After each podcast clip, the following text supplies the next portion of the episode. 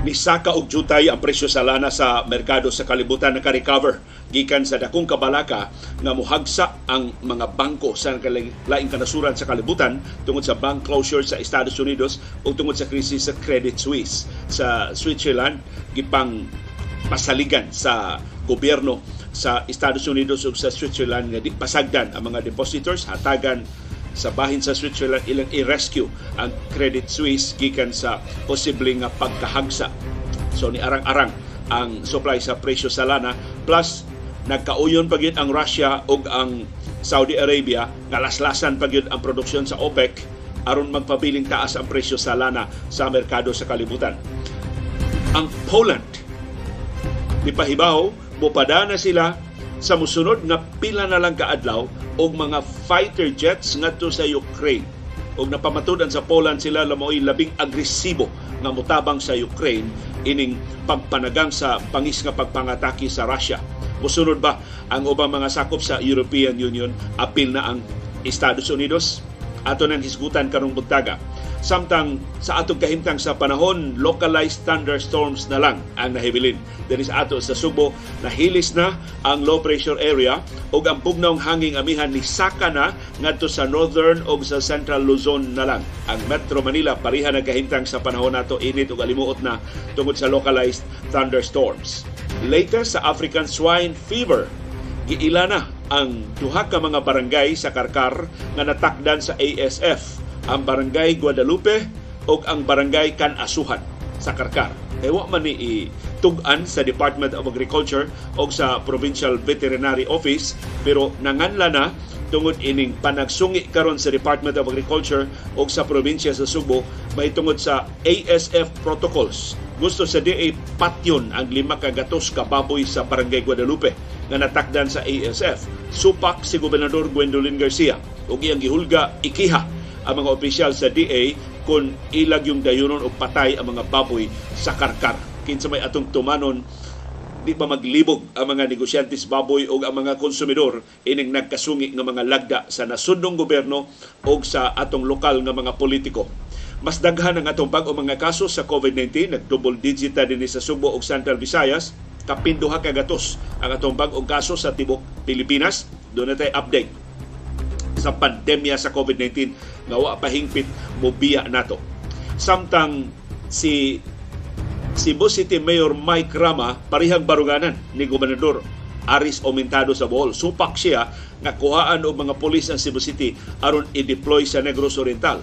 Kung murag gamhanan or may ginig timing si Mayor Rama kay gipahibaw sa Philippine National Police di na idayon og kuha ang mga pulis gikan sa Cebu City dili na i-deploy ngadto sa Negros Oriental kay dunay laing unit sa kapulisan nga kakuhaan og mga pulis aron i-deploy sa Negros Oriental. Amo tinuod ba ni para sa Bohol, para sa Lapu-Lapu City, para sa Mandawi City, para sa Cebu Province, wa nay pulis nga kuhaon lain na ang unit na i-deploy ngadto sa Negros Oriental. Nalubong na kagahapon ang pateng lawas ni Gobernador Roel Digamo sa iyang lungsod nga natawhan sa Siaton sa Negros Oriental. Ug ay makapa-iskandalo nga detalye sa nagpadayong husay sa kasong pork barrel ni kanhi Senate President karon Presidential Legal Council Juan Ponce Enrile mutuo ka ba nga ang iyang mga produkto sa agrikultura naglakip sa manicure o pedicure kinsa man tarunga intawag opisyal sa gobyerno musugot nga imong ipatuo nga imong proyekto para sa mga mag-uuma iyat na ay kahin nga minilyon ka pesos nga kwarta para manicure o pedicure. So aron kuno makalusot ang transaksyon, ang tanang mga mag-uuma nga mga beneficiaries imbis mga lalaki gihimong mga babay. so ang mga Antonio na himong Antonia, ang mga Fidel na himong Fidela. Ang mga Felicissimo na himong Felicissima. Pagkadako ini binuang. Gawas nga gikawatan tag binilyon ka pesos ng kawarta ato pork barrel gibugal-bugalan pa yun. Ang kinaadman in town sa mga magbubuhis nga Pilipino. O karong buntaga do na tay paglingi pagbalik sa atong kasaysayan, ato ning batasanon do na gani significant nga bahin sa atong kasaysayan. Atong lingion pagbalik. Kay I think mao na bugtong paagi aron Makakaton ta og leksyon sa kasaysayan ug dili nato masubli ang mga kasaypanan sa atong katiguangan. Karong adlaw ang sumad sa paghagsa sa aeroplanong Mount Pinatubo nga gisakyan ni anhing presidente Ramon Magsaysay sa kabukiran diha sa Manunggal sa Balamban sa Kasadpang Subo. Doon sa tay update sa National Basketball Association. Pagtuki sa labing mahinungdanong mga balita o kontrobersiya sa Subo, sa nasod ug sa kalibutan. Pagsuway, pagtugkad sa ilang mga implikasyon sa atong tagsa-tag sa kakinabuhi ug panginabuhi. Paruganan kada alas 6 sa buntag mauna ni ang among Paruganan.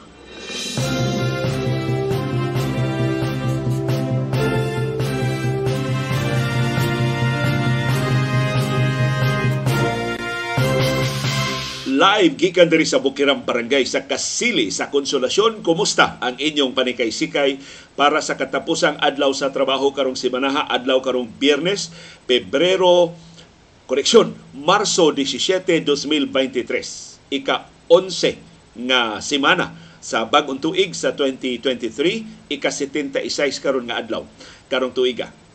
Kumusta nga itong kahimtang sa panahon? Ang syudad ug probinsya sa Subo init o galimuot sus karon naglakaw-lakaw ko sa roof deck. Wa pa man mo mata si CB ako rang usa nagtikaw-tikaw dito sa among roof deck. Do na gihapoy bugnaw nga horos sa hangin pero perte ng hinaya.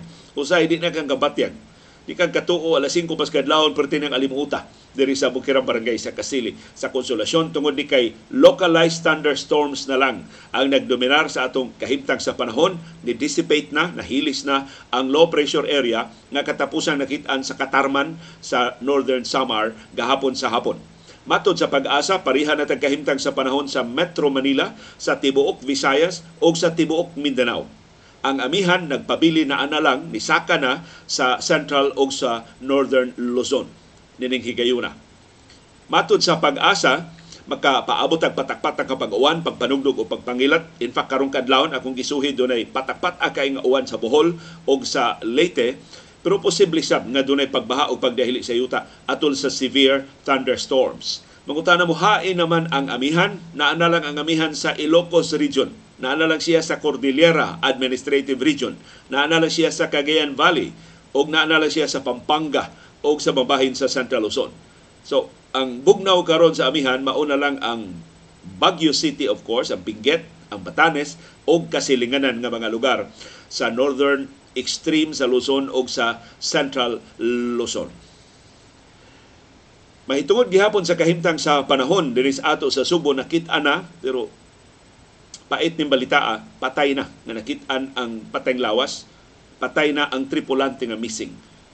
Sa nangaging nga mga adlaw, katong tripulante bitaw sa tugboat nga nabangga sa cargo vessel nga iyang gibira diri sa kadagatan sa konsolasyon sa amihan ng Subo. Nakitaan ang patayng lawas sa crew member nga missing sud sa pila ka adlaw atong Sabado. Alauna sa hapon, nabangalan sa mga mangingisda ang patayng lawas ni Joseph Nino Villamor. 22 anyos in taon nga tripulante sa tugboat nga Nagasaka. Nag-utaw-utaw sa kadagatan sa barangay Ibo sa siyudad sa Lapu-Lapu. Ang patayng lawas ni Villamor giila sa mga sakop sa iyang pamilya. Nagkabangga ning tugboat nga nibira sa kining tugboat nga Nagasaka. Nabangga ngadto sa iyang gibira nga cargo vessel nga Jana Juliana atong Biyernes, Marso 10. Ang dool na kaini siya sa Colorado Shipyard sa pantalan sa Colorado Shipyard diri sa lungsod sa Konsolasyon. Matod sa Philippine Coast Guard, ilang pang gisusi wa ba intay oil spill nga nahitabo diri sa kadagatan sa Konsolasyon kay doon na rami daghang karga nga lana ang nalunod nga tugboat. Gisusi pa sa nganong nabangga man ni unsa nalipat o unsa may hinung unsa may na, na, na, naguba sa appeal ang although dili kayo seryoso ang guba kay man malunod og appeal ang cargo vessel na nabanggaan. Pero kini di ko tripulante murag ni, ni ambak ni siya sa dayong bangga.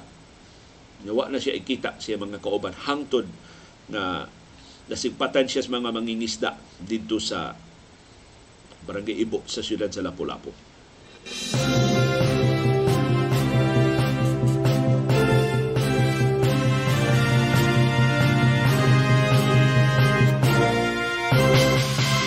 Ni ay dili maayong balita dayong weekend dinhi sa ato ni saka og jutay ang presyo sa lana sa merkado sa kalibutan 1% higher ang oil prices sa world market pagtapos sa trading sa adlang Huwebes. Gitapos ang tuto kasunod-sunod nga adlaw sa pagtibugsok sa presyo sa lana kay Lunes, Martes, Miyerkules pertidako ang tibugsok sa presyo sa lana. In fact, ang presyo sa lana karon na ang kinaubsan in 15 months. So dakong kahigayunan doon na tayo laslas sa presyo sa lana unya sa Domingo puhon. Ang labing dakong rason ngano nga nakabawi ang presyo sa lana mao ang panagtagbo sa Saudi Arabia o sa Russia pagtuki sa mga paagi unsaon nga mapadako pagyod ang ilang ginansya unsaon nga magpabiling taas ang presyo sa lana sa merkado sa kalibutan ug usas na hukman sa Saudi Arabia o sa Russia mao ang pag patigbabaw sa OPEC o sa OPEC Plus sa ilang production cuts. Sulaslasan nila ang ilang produksyon sa lana aron magpabiling na taas ang presyo sa lana, magpabiling dako o burot kaayo ang ilang mga ginansya. Naka-recover na ang financial markets tungod sa lifeline nga gihatag sa Swiss government ngadto sa Credit Suisse. Pakauaw lang ning bangkuha mao ni nagtago sa illegal nga katigayunan sa mga Marcos hangtod karon padayong gilambigit sa money laundering ug ubang mga iskandalo. Mo nang gibiyaan ni withdraw og kapin 6 trillion pesos sa ilang mga deposito ang mga kliyente sa Credit Suisse sa niaging tutulong kabuan Muna na pugos ang Swiss government pag pautang sa Credit Suisse aron nga magpabiling lutaw, dili mo hagsa kay ni withdraw naman, dili naman mutabang ang kinadak an usas kinadak ang investors ang Saudi National Bank. Samtang gipasaligan sab ang Amerikanhong Kongreso stable, ligon ang US banking system og himsog dili kuno matakdan atong mga bank closure sa Silicon Valley Bank o sa krisis karon sa Credit Suisse o sa ubang mga bangko. Pero pipila ka mga negosyante din sa Subuhan ingon sukwahi sa pasalig sa Bankers Association of the Philippines na apiktuhan. Wa sa magpanik ang atong mga depositors ug hinaot dili ta magpanik na apiktuhan ang atong mga bangko dinhi sa Pilipinas. Kay di mangunta hawa dili matabuang gikan sa kalibutanong ekonomiya unsay kiat dito sa ubang kanasuran matakdan ang tanang kanasuran nga nasumpay sa global economy. Pero dili kay dako ang pagsaka sa presyo sa lana kay ang oversupply. Kay hinay gihapon ang konsumo sa lana sa nakalilaing kanasuran sa kalibutan bisan sa recovery sa China nagpabiling luya ang ekonomiya sa Estados Unidos. Plus ang hulga sa mas taas o mas paspas nga pagpasaka sa interest rate sa Estados Unidos ug sa mga nasod sa Europa nagpabilin nga nakapabugnaw sa merkado sa lana sa kalibutan. Samtang isumpay nato palihog ang kalambuan sa gubat sa Ukraine ang Poland. Nihimog makapakuga nga pahibaw dayong sugod sa itong programa karong buntaga. Mopada ang Poland ngadto sa Ukraine og upat ka mga MiG-29 fighter jets. Ang karaan ni nila nga mga fighter jets sa Poland conditional kundi condition pa man magamit pa man og mapusla ni sa Ukraine sa pagpanagang sa bangis nga pagpangatake sa Russia. Although ang gipangayo sa Ukraine ang mas moderno unta nga F-16 fighter jets. Pero ang Poland niingon nga gitukik pa man kung mohatag bag F-16 ang NATO or ang EU, ang European Union, so sila on their own ang Poland mo deliver dayon in days, in the coming days, dili semana. Sa musunod nga mga adlaw, mopada sila og upat ka mga MiG-29 fighter jets kay maoy ready na. Pero ang nahibilin nila nga mga fighter jets posibleng ilas ang ipada doon ay banabanang 20 ka mga fighter jets ang Poland, pero ang ila kuno mapadangan to sa Ukraine mga 14. Napo ngadto sa 14 ka mga fighter jets. So ang Ukraine makaangkod karong bag-ong braso aron sa pag panagang sa pagpangatake sa Russia o ingon man pagpalayas sa Russia gikan sa ilang giokupahan nga mga teritoryo.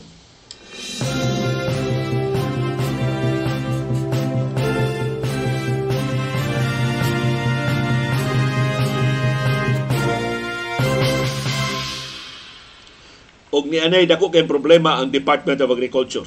Di na mo tabi ang DA kay nahadlok na sa hulga ni Gobernador Gwendolyn Garcia ikiha sila kung ipatuman gyud ang protocol sa African Swine Fever Containment dinis ato sa Subo.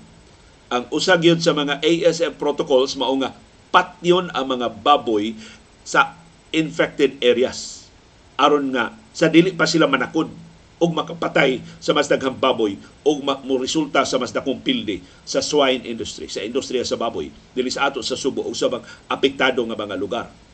Na ang DA ni insister patyon gyud ang mga baboy sa karkar. Niingos Governor Garcia suway pangihat mo. Pupariha ni sulti ni Governor Garcia atong COVID ipangiha sa niya mga doktor. In fact, kikiha gyud sa ilang pamilya ang duha ka doktor mo gipasangilan sa nga nagpabaya sa pagkamatay sa duha nila kasakop sa pamilya, duha ka igsuon ni Governor Garcia sa tungod sa COVID-19.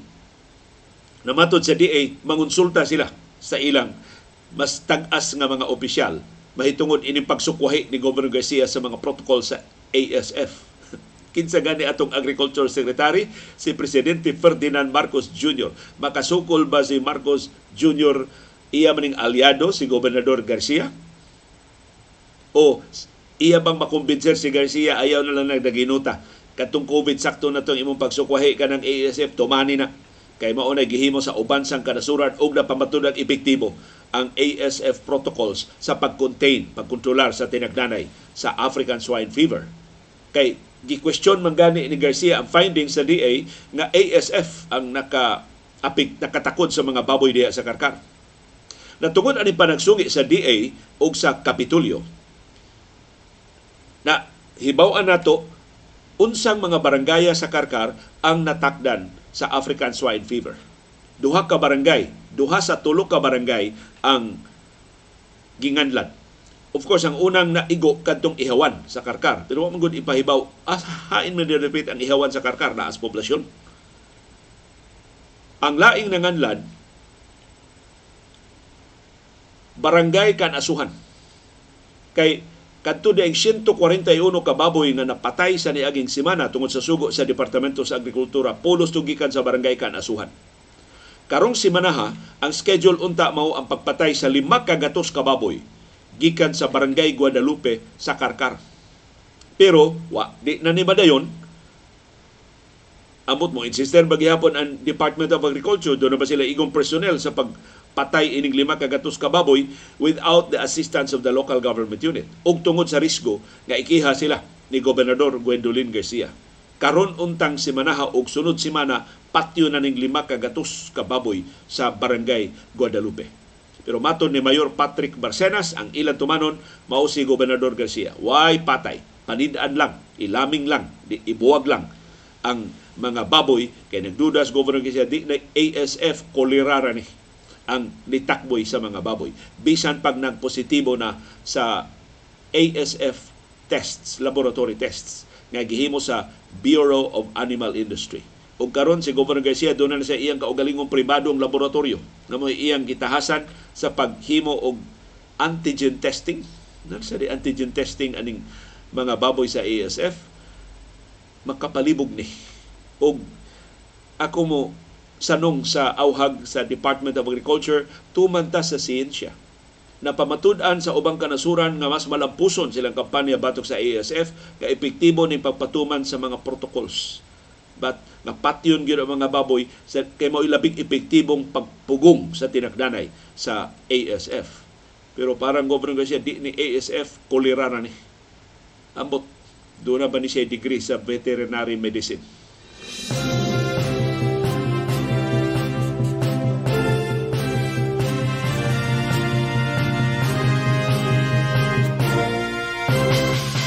Nisaka ang atong bag-o mga kaso sa COVID-19 dinhi sa syudad ug sa probinsya sa Subo ug sa Central Visayas ug sa tibuok Pilipinas. Gi-report sa Central Office sa DOH do na 261 ka bag-ong kaso tibuok Pilipinas gahapong adlaw. Walo ang patay duha sa Metro Manila pero wa gyapon detalye kanusa na nga matay ang mga biktima. Niburot ang atong active cases ngadto sa 9,231 mo ni sila mga pasyente naa sa atong mga ospital ug isolation facilities. Ni burot sab ang atong nationwide positivity rate ngadto sa 3.5%.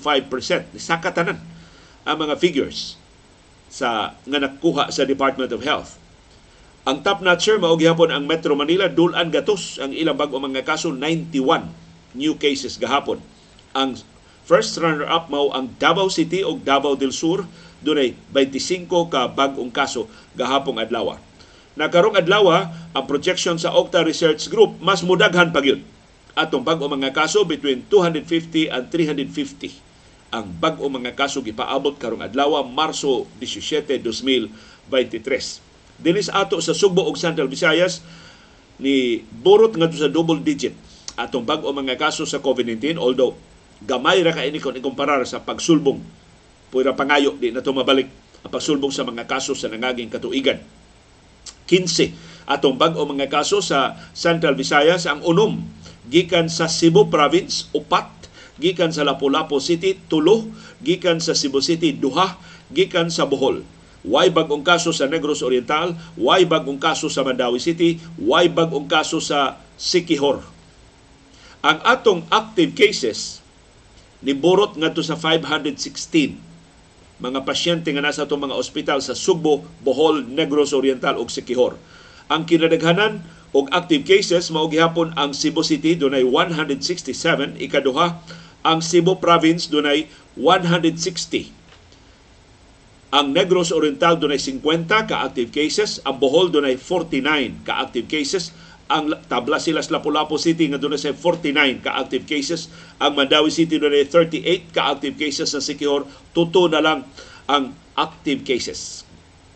Pero sige ba manggihapon og ang hulga wa pa mangyud hingpit makalingkawas malangay ra ba ang pag-abot sa bivalent vaccines batok sa COVID-19 kay wa madehon hunaan ni presidente Ferdinand Marcos Jr. iyang gidiretso og libkas ang state of emergency na tangtang ang immunity from liability provisions nga mao'y demanda sa mga vaccine manufacturers sa dili pa sila mopada sa ilang mga bakuna dinhi sa ato sa Pilipinas. So karon gitun-an pa sa Malacañang mo sugot mata nga i-excuse gikan sa posibleng liability sa paggamit ining bivalent vaccines ang mga manufacturers. Kung ato sa distriktohon, siya, siya man tagpaabot kano sa ta maka-avail ining mas epektibo nga mga bakuna batok sa COVID-19. In the meantime, di una nato tangtangon atong face mask sa crowded areas, di lang gihapon una ta mo appeal sa wa kinahanglan tapok-tapok, palihog tabang gihapon ta og badlong sa mga kiat-kiat.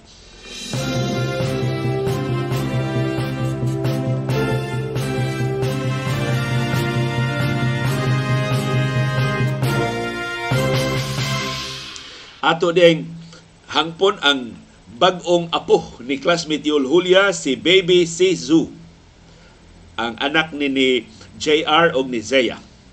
Uh, na nakaduaw mi ni JR og ni Zeya so, pa sila kagawa sa Cebu Maternity Hospital aning pag-welcome nila ni Baby Sisu. Ug among gisungog si CB, doon na, na siya manghod. Mag-ati na ni si Baby Sisu ni CB, niya magkuya na ni, ni Nudoy, ni Noodles, ang iro sa nila JR og ni Zaya. Congratulations, classmate Yul Julia og uh, Lolo Yul og Lola Gasper Julia sa inyong brand new nga apo nga si Baby Sisu. Nagtanaw des Baby Sisu karon uban sa iyang daddy JR og siyang mami Zaya sa atong uh, programa. O timing kaayo nga atong i-congratulate ang brand new nga mga doktor nga nakapasar sa Physician's Licensure Examination nga gihimo sa Professional Regulations Commission karong buwan sa Marso. Doon na tayo 1,573 ka brand new nga mga doktor daghana ini mga doktor siya wag magnihit patag mga doktor siya mamalibad pang mga pero dili mga doktor may atong problema ang mga nurses man. Ang nakapasar sa 2,887 ka mga examinees 54% so sobras katunga ang nakapasar. Mao ning 1,573 nikuha sila sa March 2023 Physicians Licensure Examination. Ang maayong balita na appeal sa mga top notchers ang graduado din sa Subo. Number 5, si Anthony Asenas, graduado sa University of Cebu College of Medicine. Ang iyang grado 87.67%. Congratulations ni Ma'am Candice Gutchanoy, ni Attorney Gasgo, ug sa ubang mga tagduma sa University of Cebu College of Medicine. Amot mao ba ni first batch sa mga graduado sa UC College of Medicine kay ngilngig kuno suporta sa school administration among nahibaw-an gikan sa mga magtutudlo nga ang UC College of Medicine determinado gyud nga mo produce sa labing maayo nga mga graduado sa medisina sa ilang first batch sa mga doktor So congratulations sa bag-o mga doktor. Hinaot nga makaangkon mo o gugma sa pagserbisyo. Una sa atong mga pasyente dinhi sa Sugbo o gumambahin sa Pilipinas sa di pa mo matintal o gawas ngadto sa ubang kanasuran. Ang uban itaw mga doktor tungod sa kagamay sa sweldo dinis ato hasiun pa sila sa mga politiko. Mapugos na lang nga mag-nurse dito sa ubang kanasuran aron makahatag intaw mas maayong ugma sa ilang mga bata.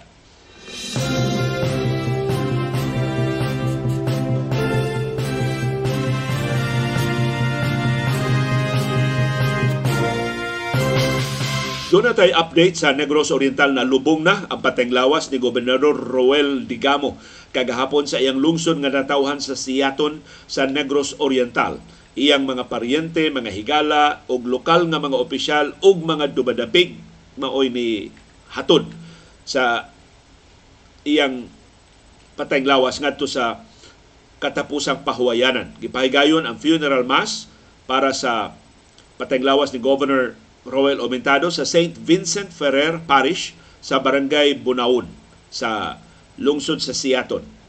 Ang lawas ni Digamo gipahimutang sa lubnganan tapad sa namatay niya nga mga ginikanan sa compound sa ilang pamilya diha sa lungsod sa Siaton sa Negros Oriental. Kay murag ang political career ni Governor Digamo nagsugod isip konsihal diha sa Siaton. Diha gid siya nataw sa Siaton bisan ko nang iya mga kaliwat kanang iyang papa mga Digamo gikan man ng Cordoba ug ang iyang mama murag gikan si Kihor. Mo nang sungugon siya sa mga politikanong kaatbang nga dili taga Negros Oriental. O diha ginataw si Governor Digamo sa Siaton pero dili ni pagkapolitiko ang iyang una nga profesyon. Murag inhinyero man eh, si Governor Digamo unya nakatrabaho ni siya sa National Power Corporation. Pero murag na destino siya dito sa Mindanao sa wa pa siya mabiras politika, dagan siya konsihal diha sa Siaton, sa lungsod si Siaton sa Negros Oriental. Ang update atong nakuha mao nga di na madayon ang pag-deploy sa mga pulis sa Cebu City ngadto sa Negros Oriental. Kay ni Governor Aris Omintado sa Bohol ni supak si Mayor Mike Rama nga kuhaan ang mga pulis sa Cebu City aron ibalhin sa Negros Oriental. Ya pulihan o mga pulis gikan sa Negros Oriental. 340 day unta ka pulis mga sakop sa Cebu City Police Office ang i-deploy ngadto sa Negros Oriental. Tungod sa pagsupak ni Mayor Rama, gi-clarify sa Police Regional Office sa Central Visayas, di na madayon ang pag-deploy sa mga polis sa Cebu City ngadto sa Negros Oriental. Kay nakakita na ang PNP og laing warm bodies nga ilang ma-deploy sa Negros Oriental ang mga sakop sa RMFB o ang Regional Mobile Force Battalion sa kapolisan. Mo'y i-assign dito sa Negros Oriental. Ambot ang Cebu City ba lang mo di madayon og deploy o di na ma-deploy ang mga polis Lapu-Lapu City, mga polis sa Mandawi City, ang mga polis sa Cebu Province o ang mga polis sa Bohol Province. Tungod kay nakitaan nga igo na ang mga sakop sa Regional Mobile Force Battalion nga maoy mupuli sa mga polis sa Negros Oriental nga wa na sa ligi ni DILG Secretary Benhor Abalos tungod sa ilang kapakyas pag panalipod sa ilang kaugalingong gobernador ang kinatasang opisyal sa probinsya nga si Gobernador Roel Digamo.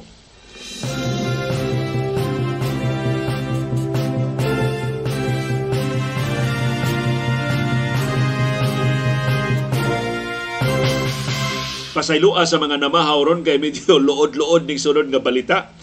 Hibaw ba mo ang mga agricultural projects ni kani Senate President Juan Ponce Enrile karon Presidential Legal Council nas Malacañang. Ang iyang anomalya sa pork barrel 172 million pesos ni ang nausik sa kasong plunder nga maon gikasuhan siya kasong plunder naglakip sa manicure o pedicure. Unsa may labot in town sa panguma? Unsa may labot sa agrikultura sa pagpasinaw sa kuko sa kamot ug sa tiil? Sa di pa pasinawan ayuhon og korte? Na ko mga korte do sa kuko nga giring-giring. Makakaon tagtarong anang magiring-giring ang pero naasay dili giring-giring ang kuan ang ang design sa kuko mo'y giring-giring. Pero wa pa ni mauso mga basic pati ning manicure o pedicure amo tinuod ba nga dunay manicure o pedicure pero minilyon ka pesos ang gigasto para sa manicure o pedicure sa mga beneficiaries sa agricultural product projects ni kanhi Senate President Juan Ponce Enrile na bisto ni atul sa pagpadayon sa husay sa kasong plunder ni Enrile ang state prosecutor nga si Attorney Jennifer Agustin C. niingon giusab-sab ang mga ngan sa mga beneficiaries. Aron makalusot ang manicure o pedicure. Imbis mga laki ang mga mag-uma, gihimong babay ang ilang mga ngan. Aron makatuuhan nga gimanicure sila o gipedicure. Mahimo sa gong magmanicure o pedicure ang mga laki pero ni adto ting higayon na mga babae pay gituuhan. Kini gud binuang man ni. Mga ghost beneficiaries man ni sila. Wa man gini gilista lang ilang mga Ibaw ba mo? Sa dihang gipangutan ng katong whistleblower ni Janet sa grupo ni Janet Lim na polis giunsa man ninyo pag kadaghan ato mga ngan sa mga beneficiary? Giunsa man ninyo? Ay sus assignan ko ka ang usang hatagan og telephone directory ingnon nga letter A imo ha kopyahan ang tanang letter A. Ikaw letter B ang imo. Ikaw letter C. Mura bitaw katong karaang panahon sa mga katsila diyang giusab ang ato mga ngan. nga gilaksi lang ang listahan sa mga ngan oh kamusta gakarkar kini inyo ang unang nalaksis karkar pulos man letter A. Mo nang kasagaran kuno sa mga pamilya di karkar nagsugod og letter A. Aligrado, Aligado, Abellanosa, gikan ko na nagkarkar, uh, Alcoseba, Alfafara. oh, nya nasa ko yung mga lugar nga pulo sa B ang kasagaran sa mga pamilya. So mausay gihimo ko no sa panahon sa ni Janet Lim na police telephone directory o kadto bitong resulta sa mga board exams o bar examinations daghan man ito mga ngan licensure examination for teachers kuhaon nila ang resulta, kopyahon nila dito ang mga ngas mga nakapasar. Kay uh, pas ka paita, in alphabetical order man to ang mga resulta. So sa kaso ni Enrile, ang mga lalaking mag-uuma gihimo mga babay aron katuuhan nga nidawat sila og manicure og pedicure. Usa sa mga mag-uuma nga gi pa-witness, gibutang sa witness stand kini si Delphine Lales. ang iyangan dito Delphina Lales Gihimong babay ang iyangan. Matod ni Attorney Se, the farmers were given female names, Your Honors, because the agricultural package that was the subject matter of this, Your Honors, is manicure and pedicure. Kagrabiha. Nipresentar ang prosekusyon og 20 ka witnesses. Kay gahapong adlaw, apil ang mga mag-uma sa ug ang kanhi mayor sa San Gabriel sa La Union nga si Divina Daligues Velasco nga ni testify bisag ipanglista ang ilang mga ngan bisag gihimo ng babay ang mga ngan sa mga mag-uuma why bisan usa nila nga nakadawat sa mga agricultural packages gikan sa pork barrel ni Enrile kamakauuaw ining binuang ni Enrile. Ug sa ubang mga senador ug sa ubang mga kongresista nga gilabigit ining kapin sa 10 bilyones pesos nga pork barrel scandal.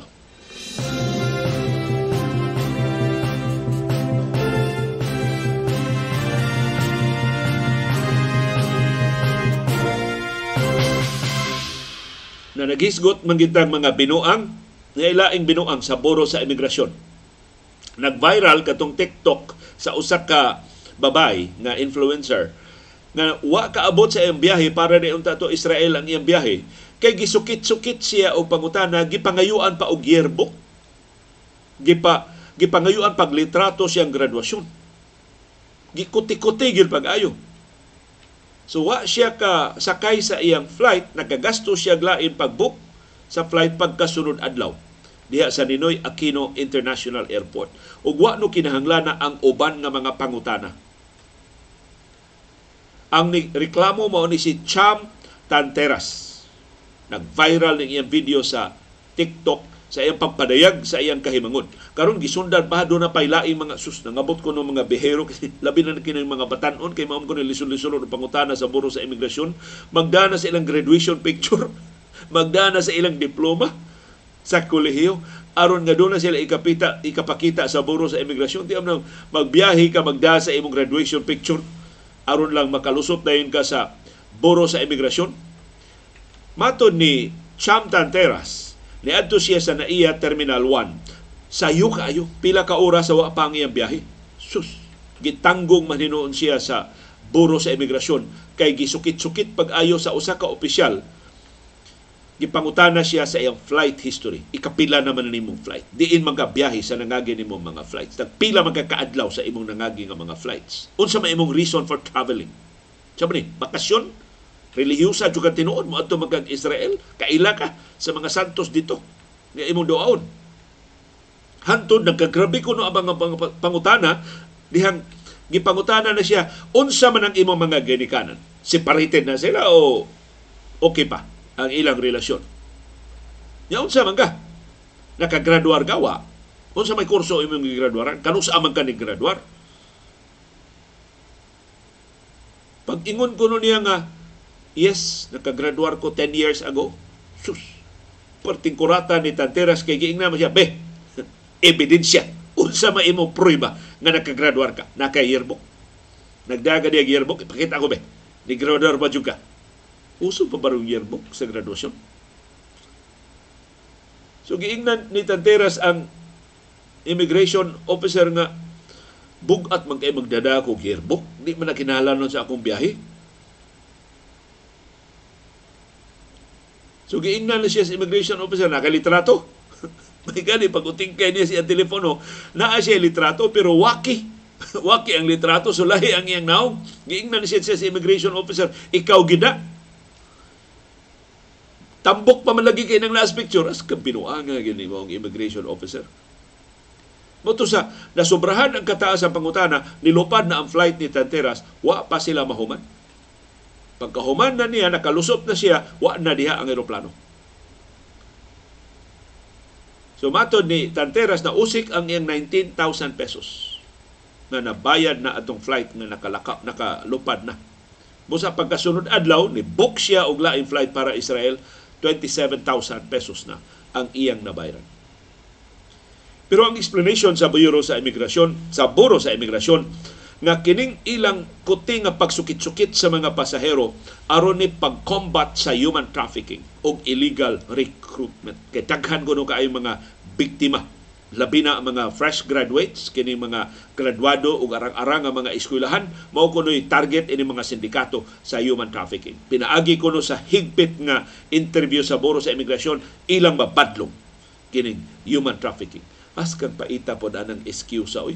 I'm sure doon ay mas epektibo mga paagi pagbadlong sa human trafficking kaysa paglisod-lisod sa mga pasahero nga mabiyaan na hinuon sa ilang mga aeroplano diha sa ato mga airports. Matod ni Tanteras, maayo na nga mga panya mo batok sa human trafficking ug sa illegal recruitment pero kinandili na himuon at the expense of missing our flights. Ingos Tanteras, gi-share niya ni pagduda sa mga netizens nga ni comment sa iyang video nga katumong opisyal na ngayo nagpaabot lang yun to nga mo under the table siya. Nakalusot ko noon ta dayon siya adto.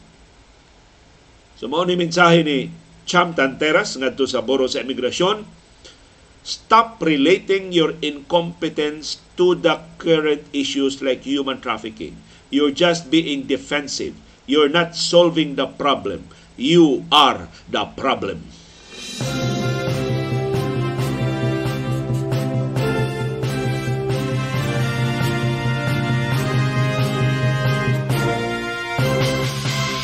Og ni ang schedule sa mga duwa sa National Basketball Association. Karong buntag sa atong oras dinhi sa Pilipinas alas 7 karong buntag Denver Nuggets manung sa Detroit Pistons. Alas 7:30 karong buntag Sacramento Kings manung sa Brooklyn Nets.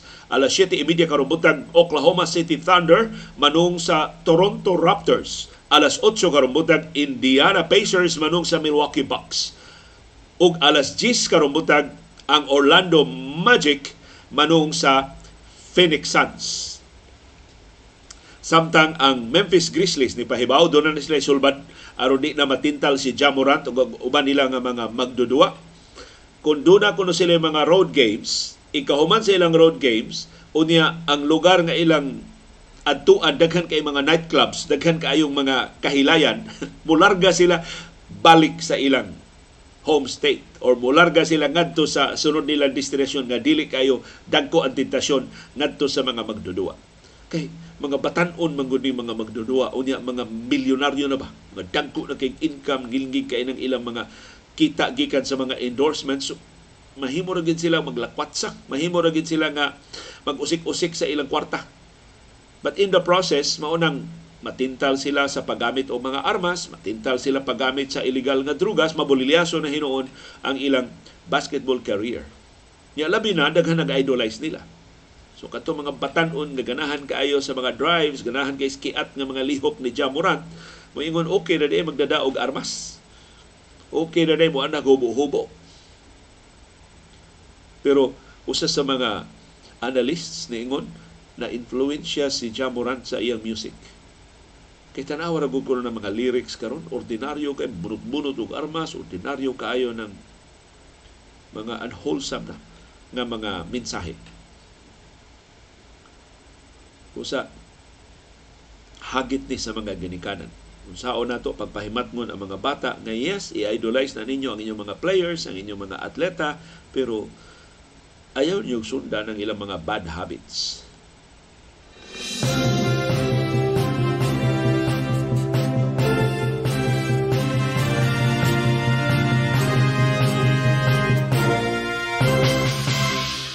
Sa atong paglingi, pagbalik sa atong kasaysayan, karong adlaw, Marso 17 atong 1957, ang C-47 Skytrain Transport Plane na mo'y gidesignate sa Malacanang na presidential plane ni Presidente Ramon Magsaysay na hagsa sa Mount Manunggal sa kasadpan nga bahin sa Subo. Ang paghagsa sa presidential plane ni patay sa 25 sa 26 ka mga sakay sa aeroplano. Apil na ang pinangga nga presidente sa Pilipinas nga si Ramon Magsaysay. Namatay uban ni Magsaysay ang mga dagkong opisyal sakop sa gabinete, sakop mga opisyal sa militar o mga sakop sa media. Ang bugtong survivor mao ang reporter ug naabtan ni nato kay nahamtong naman ni siya pag-ayo ang reporter sa Philippine Herald nga si Nestor Mata. Ang aeroplano nga ni Hagsa bag-o pang gi-recondition. So dili ni brand new, gi-recondition nga twin engine C47 A75DL Skytrain. Ang nag-operate mao ang Philippine Air Force ug mao'y opisyal nga presidential plane ni Magsaysay ang eroplano bag-o lang yung gipalit o wa pa kaabot og 100 hours ang logged flight. So dili siya brand new bag-o lang gipalit sa Philippine Air Force. Dunay lima ka tripulante ang eroplano, pulos opisyal sa Philippine Air Force, gipanguluhan sa piloto nga si Major Florencio Pobre nga 37 anyos pa sa paghagsa sa eroplano. Ang eroplano ginganlan og Mount Pinatubo sunod sa bulkan sa probinsya ni Magsaysay sa Sambales. Niadtong higayon na ang Mount Pinatubo inactive, dormant since the 14th century. Pero kahibaw tanan pag 1991, long after the tragic death of Magsaysay, ni Ulbo ang Pinatubo ug mo inahimong ikaduhang labing grabe nga pag-ulbo sa bulkan sa 20th century. Kapin 800 ang nangamatay sa pag-ulbo sa Mount Pinatubo. Niduaw din sa Subo si Presidente Ramon Magsaysay sa bispira sa iyang kamatayon. March 16, 1957, niduaw siya sa Cebu City para sa iyang mga speaking engagements. Nidiskurso siya sa kumpensyon sa USAFE Veterans sa University of the Visayas sa Dancolon sa Cebu City. Dayon nahimo siyang commencement speaker sa Southwestern College. Di pa university ang Southwestern o sa University of San Carlos. Pagkagabi, giimbitar siya ni anhing Cebu City Mayor Serhing Osmeña sa party sa iyang bay. Dayon pag tungang gabi ina gihatod siyang Serhing sa Lahog Airport. Kay diha pa man ang airport niya adto sa Lahog. Nisakay siya sa iyang aeroplanong Mount Pinatubo. Dayong tungang gabi. Sudlawom ng gabi na nahuman ang party pero ni pauli gyud si Ramon Magsaysay. Gihatod siya ni Serhing Osmeña og sa amahan ni Serhing si Presidente Sergio Osmeña Sr. ni hatod og apil ni Magsaysay sa Lahog Airport. Nilupad ang eroplano gikan sa Lahog Airport ang destinasyon ni Coles Field. Pagka alauna sa kadlawon, ang paglupad sa eroplano. So mga usa pa ka oras nga pinanimilitay silang magsaysay og mga Osmeña ug ubang mga ni hatod niya sa Lahog Airport. Maayo ang kahimtang sa panahon. Hayag ang buwan, nipis ang panganod sa paglupad sa eroplano ni Magsaysay. Pero sigon sa mga nakakita, ang aeroplano mubo kaayo og elevation. Sa pagduol na niya sa Mount Manunggal, nasangit siya sa titip sa bungtod. Alauna 17 sa kadlawon, ang katapusang komunikasyon sa eroplano ni radio siya sa Malacanang na ang presidente magpasugat sa Nichols Field alas 3.15 sa kadlawon. Sige, pasilan na ang Malacanang. On the way na ang presidente, so 1.17, sa ito pa 17 minutes human ni take off ang aeroplano, nakaradyo pa sa Malacanang na magpasugat ang presidente alas 3.15 sa kadlawon. Mao ni katapusang komunikasyon na nadawat gikan sa aeroplano. Nagsugod ang pagtumaw ang kabalaka sa dihang wa katugpa ang eroplano sa Nichols Field sa iyang schedule. By breakfast time, ang First Lady, ang asawang magsaysay nga si Luz Magsaysay, ug ang tibuok pamilyang Magsaysay, gipahibaw sa Philippine Air Force na ma'am, missing ang aeroplano sa presidente.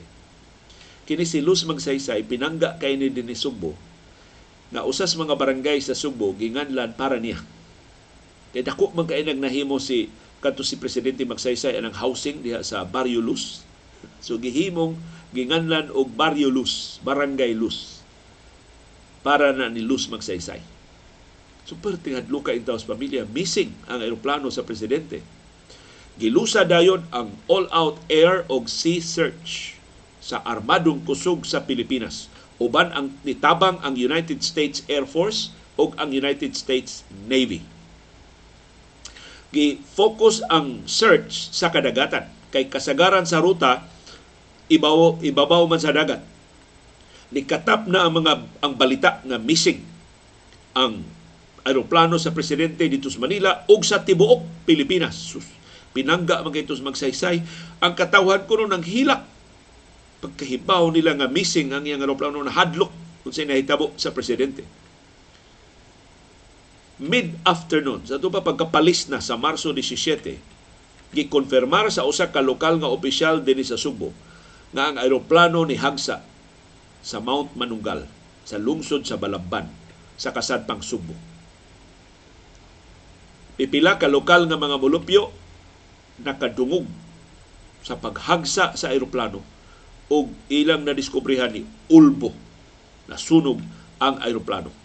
Pagkabuntag na paghayag na sa Marso 17 ug ilang nadiskubrihan nga dunay buhi mao ni si Nestor Mata ang reporter sa Philippine Herald newspaper ila na yung gidali pagda gikan sa bukid kay dito man sa ibabaw sa bukid si Mata nakitaan sus daghan kay siya paso sa tibok niyang lawas Iyang bana-bana ni hagsa ang aeroplano alauna 40 sa kadlawon. Atong Marso 17. Why laing survivors? Ang mga rescuers gikan sa militar niabot sa crash site pagkasunod adlaw na. Marso 18 na. Naabot ang mga sundao. Ang patayng lawas ni Presidente Magsaysay giila siyang igsuon pinagi sa iyang wristwatch o na-confirmar pinagi siyang dental records. Na hibawan na sa pagkahagsa sa eroplano si Magsaysay diha in town sud sa iyang cabin, sud sa eroplano nga luyo ra sa cockpit sa mga piloto. Human sa pipila ka oras na na-confirmar nga naapil og kamatay si Presidente Ramon Magsaysay, ang iyang Vice Presidente, ang bulanon nga si Carlos Garcia, nanumpa isip ikawaw nga presidente sa Republika sa Pilipinas. Sa paghagsa sa eroplano, si Garcia wa din sa Pilipinas. Dito siya sa Australia. Nitambong sa tigom sa SIATO, katong Southeast Asia Treaty Organization. Ang la, katong previous partnership sa Estados Unidos ug sa ASEAN.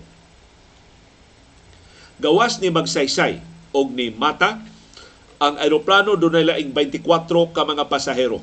Apil na ang labing dagko nga mga opisyal sa gobyerno. Si kanhi Senador Tomas Kabili nga bayani sa ikaduhang gubat sa kalibutan namatay sab. Namatay sab ang Secretary of Education nga si Gregorio Hernandez Jr.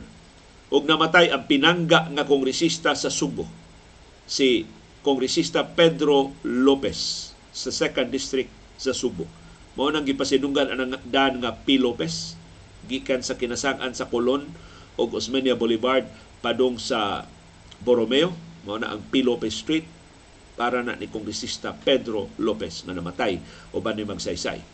Namatay sab ang pangu, ang commanding general sa Philippine Air Force nga si General Benito Ibuen. Ug ang Mactan Air Base ginganlan og Benito Ibuen Air Base. Pasidungog na sa hepe sa Philippine Air Force nga nisakay atong eroplanong magsaysay ug namatay uban niya diha sa Mount Manunggal. Sa kaysab ang kanhi Olympian nga si Felipe Nunag kinsa mo'y aide camp ni Magsaysay. Ang ubang mga pasahero naglakip sa mga opisyal sa militar ug sa uban pang mga ahensya sa gobyerno ug tuto ka mga periodista. Nitumaw dayon ang mga huhungihong nga gisabotahe ang eroplano ni Magsaysay. Kaya daghan ba sa kontra si Magsaysay. Kay si Magsaysay na inila sa iyang pagka-Secretary of Defense sa administrasyon ni Presidente Elpidio Quirino. Siya nangu sa kampanya batok sa hook balahap o balapuson ang iyang kampanya batok sa mga hook. Pero way ebidensya nga ni Tumaw na gisabotahe ang iyang eroplano. Pagka Abril 27 1957, pila ka buwan, usa ka buwan. Kapin, human sa paghagsa sa eroplano, ang pangu sa Philippine Constabulary si General Manuel Cabal ni testify at ubangan sa Senate Committee na ang paghagsa sa eroplano nagumikan sa metal fatigue. Doon na'y naguba nga drive shaft nga maoy ni resulta sa power failure sa aeroplano human sa iyang paglupad Sigon sa mga nagsusi sa wreckage sa aeroplano nga samtang nagsa, nagsigi og saka ang aeroplano ang spindle drive shaft sa tuo nga makina sa karburador sa tuo nga makina ni snap. Ug mao nga wa ka bingat og pataas na sangit sa Mount Manunggal ang aeroplano ni Presidente Ramon Magsaysay.